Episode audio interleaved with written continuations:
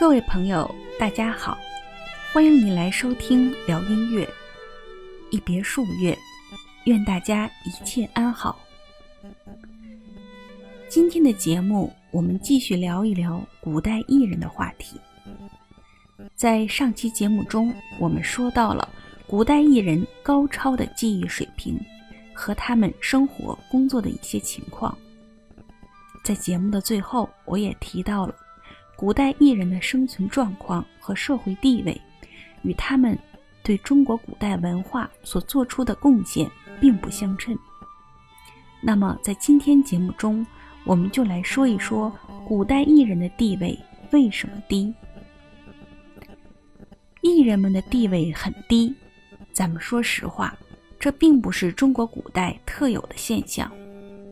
在目前已知的世界文明史上，无论是西方文明，还是伊斯兰文明，或者世界的其他文明古国，基本上也都是如此。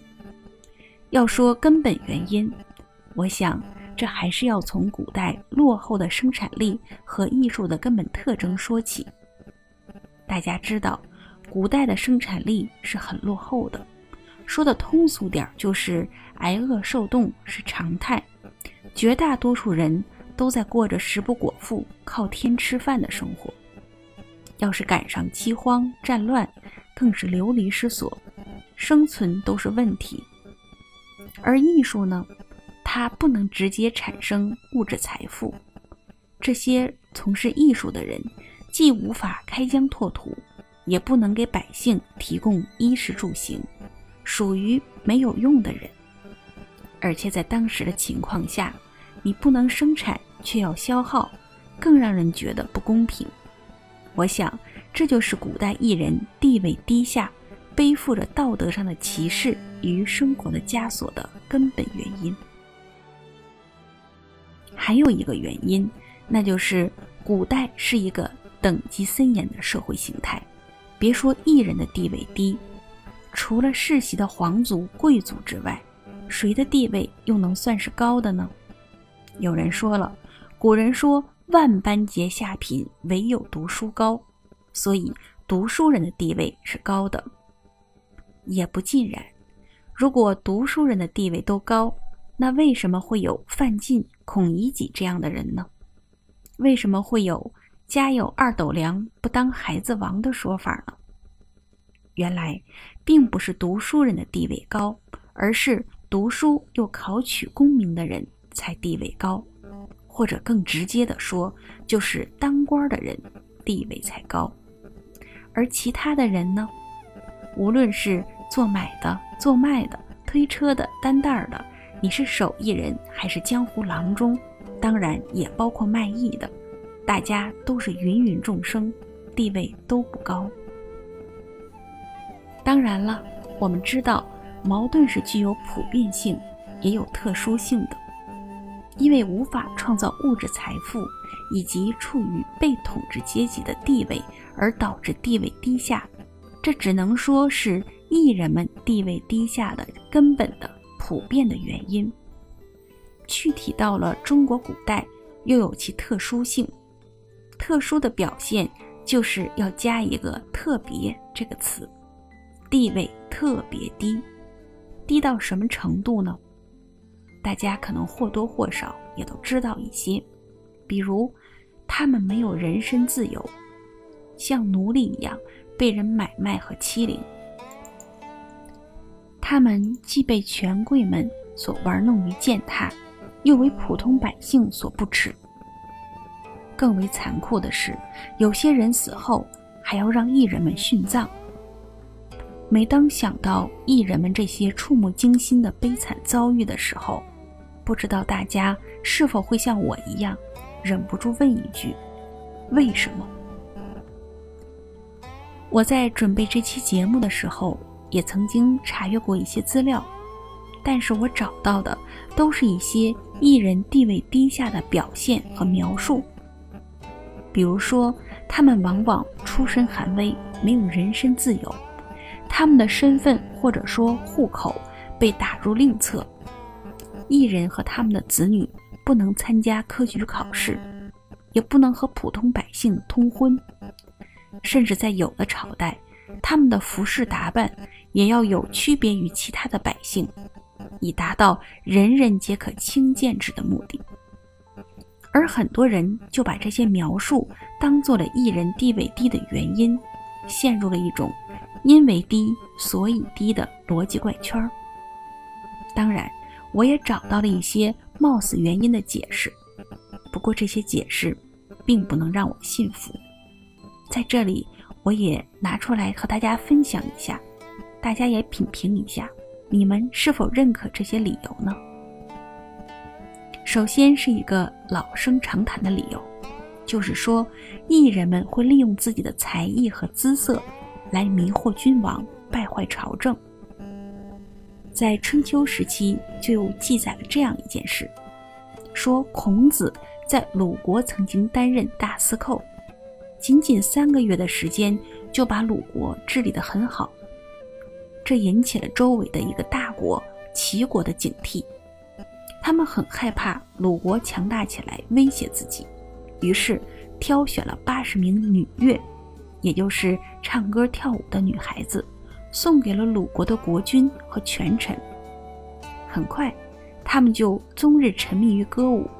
连孔子来汇报工作也没有时间接见，孔子非常失望和生气，辞官而走，开始了周游列国的生活。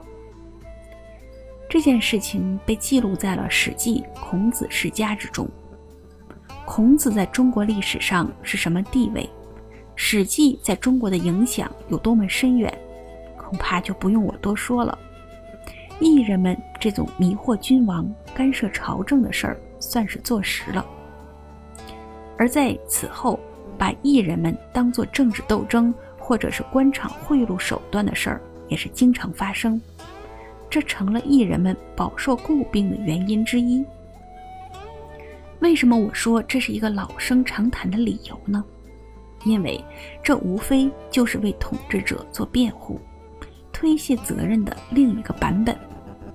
统治者因为自己的昏庸无能，导致朝政败坏的时候，总会有人把这些错误归结于君主身边有奸臣、宠妃，甚至太监身上。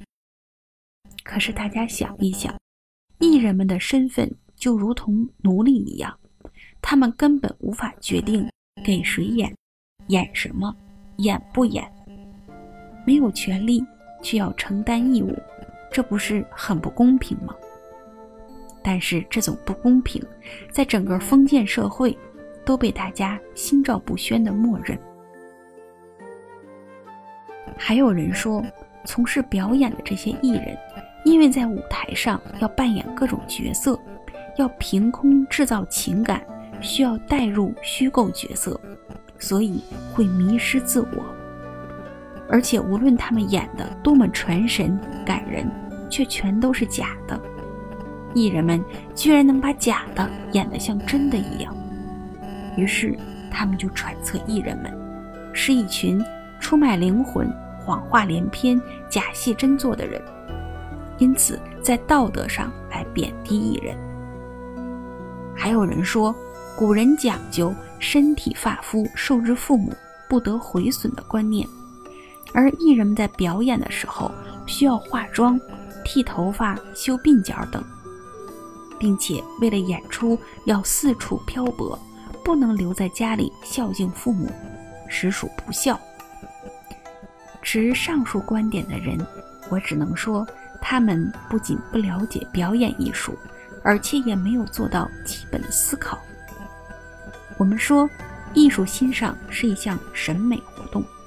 审美对象就是意象世界，这个世界不是也不应该是真实世界。我们常说，艺术来源于生活，又高于生活，它一定是通过种种的艺术表现形式来营造出一个审美对象。所以，精湛的技巧、惟妙惟肖的表演是表演艺术的基本需求。这不仅不应该是艺人们该受到批判的地方，反而是值得赞叹的地方。我们不妨想一想，如果去看一场戏，演员们只拿着剧本在那里读台词，完全没有表演，更谈不上逼真的表演。那么，我们看演出恐怕就不是享受，而是修炼了。以上就是我在查阅资料的时候找到的艺人地位低下的原因的大概描述。大家要是到网上搜，也可以搜到，可能文字表述略有不同，但是大体上的原因可以归结为以上几类。大家认为这些原因是否可以说服自己呢？我们先来欣赏一段音乐，音乐之后。我们继续讨论这个话题。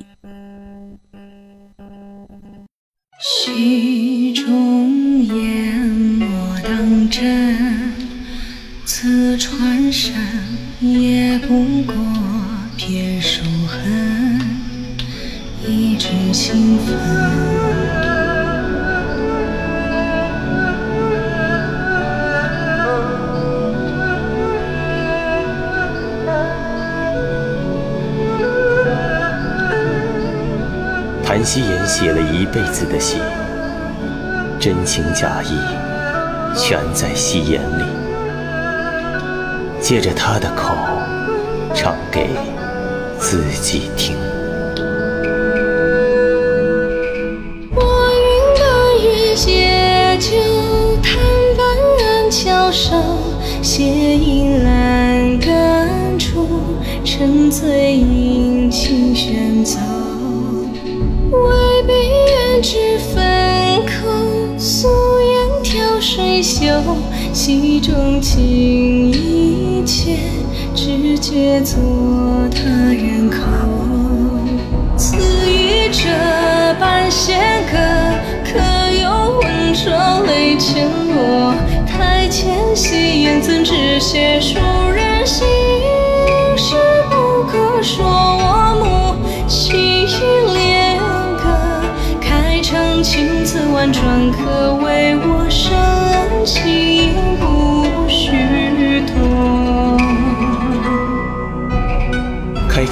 说的是画舫初见，谭希言用了三十二个字，每个字都亲口教给他，声声入耳。我沉默了心愁，故人旧时候。浮生哪个敢说一世再无求？卷角几般且留，千字生描钩，一夕写过，痛至碧帘蒙蒙。那一折曾为我辗转情一般婀娜，戏笑戏言。该是脱口把玩笑开过，深戏是个散场人，有人在琢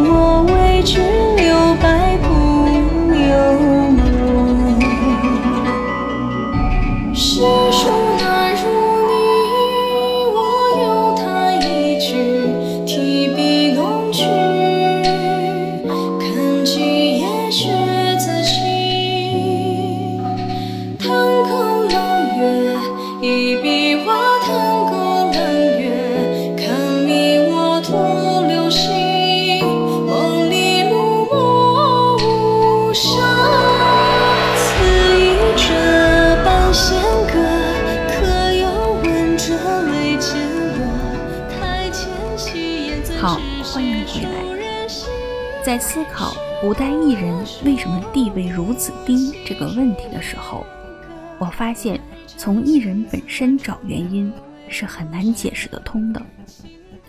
艺人是一群什么样的人呢？从智力上讲，他们笨吗？我想，可能各位身边未必有专业的艺术人士，但是学习艺术，无论是器乐、声乐还是舞蹈。这些属于美育，可以开发智力、启迪智慧、陶冶情操的观点，已经被现代教育学、心理学所证实。那些从事表演艺术的人，特别是其中的佼佼者，他们在观察力、理解力、记忆力、表现力等方面都是水平很高的。我们说，读书人要头悬梁、锥刺股的刻苦学习，那么艺人也是台上一分钟，台下十年功，冬练三九，夏练三伏，一路吃苦的走过来的。也就是说，艺人们是一群既聪明又能吃苦的人，而且因为职业的原因，艺人们不能和普通百姓那样在一个地方待得太久，他们要到不同的地方去演出，这在古代是让人看不起的。人们认为“离乡则贱”，翻译成现代汉语就是“离开家乡，离开家族，你什么都不是”。但是古人也有另外一句话：“读万卷书，行万里路。”去不同的地方游历，会开阔眼界，增长见识。而且，同样是因为职业的原因，艺人们尽管身份低微，但是上至皇宫大内、深宅大院，下至街头巷尾、田间地头，都可能是艺人们表演的场所。相比那些面朝黄土背朝天，一辈子都没有走出过大山的百姓，艺人们可谓见识过最好的，也经历过最坏的，和三教九流的人都能打上交道。有人说艺人没文化，是，要是从识字的角度上来说，艺人确实文化水平不高。那是因为他们被剥夺了读书识字的机会。但是，尽管不识字，旧时候的艺人们依然可以记忆大段的唱词。这些唱词很多都有极高的文学性，他们不仅能记忆的分毫不差，而且还能艺术化的表达出来。很多艺人还能够即兴的作词演唱。据说，在唐宋时期，因为大量的歌妓存在，在一定程度上推动了唐诗宋词达到中国古典诗歌的高峰。说到这儿，可能大家就更奇怪了。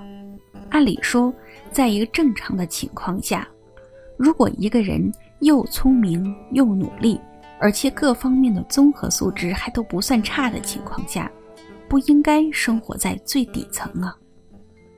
何况上面所提到的几点所谓艺人们的地位低的理由，我也觉得非常牵强。如果说不从事物质生产就要被歧视，那么书生们也不生产，金銮殿上的满朝文武、后宫的三千佳丽也不生产物质财富，可是他们就不会被歧视。并且还非常有优越感，说劳心者治人。也有人指责艺人们依附权贵。我想说的是，如果一个社会的所有资源都集中在权贵统治者的手中，那么其他的人就只会分为两类：一类是依附权贵的人，另一类就是想依附权贵。却没有机会、没有门路的人，很不幸，古代就是这样一个社会。《诗经》当中就说过：“普天之下，莫非王土；率土之滨，莫非王臣。”以封建帝王为代表的统治阶级，几乎把权力伸向了所有领域。那么，社会上所有的人就都会向这个阶级去靠拢。只不过各自凭借的本事不同罢了。元杂剧中就说过：“学成文武艺，货卖帝王家。”而且以艺人们的身份和地位，他们也根本无法摆脱权贵们的掌控和操纵。所以说，上面所说的都是艺人地位低的结果，而不是原因。我认为，在这些现象背后，一定会有更深层次的原因和动机来推动这一切的发生和发展，并且对中国音乐文化的发展产生了深远的影响。好，我们将在下期节目中来破解这个原因，也欢迎大家一起思考这个问题。请关注下一期节目。如此摧折，为哪般？感谢您的收听，品古今音乐，看时代变迁。我们下期节目再见。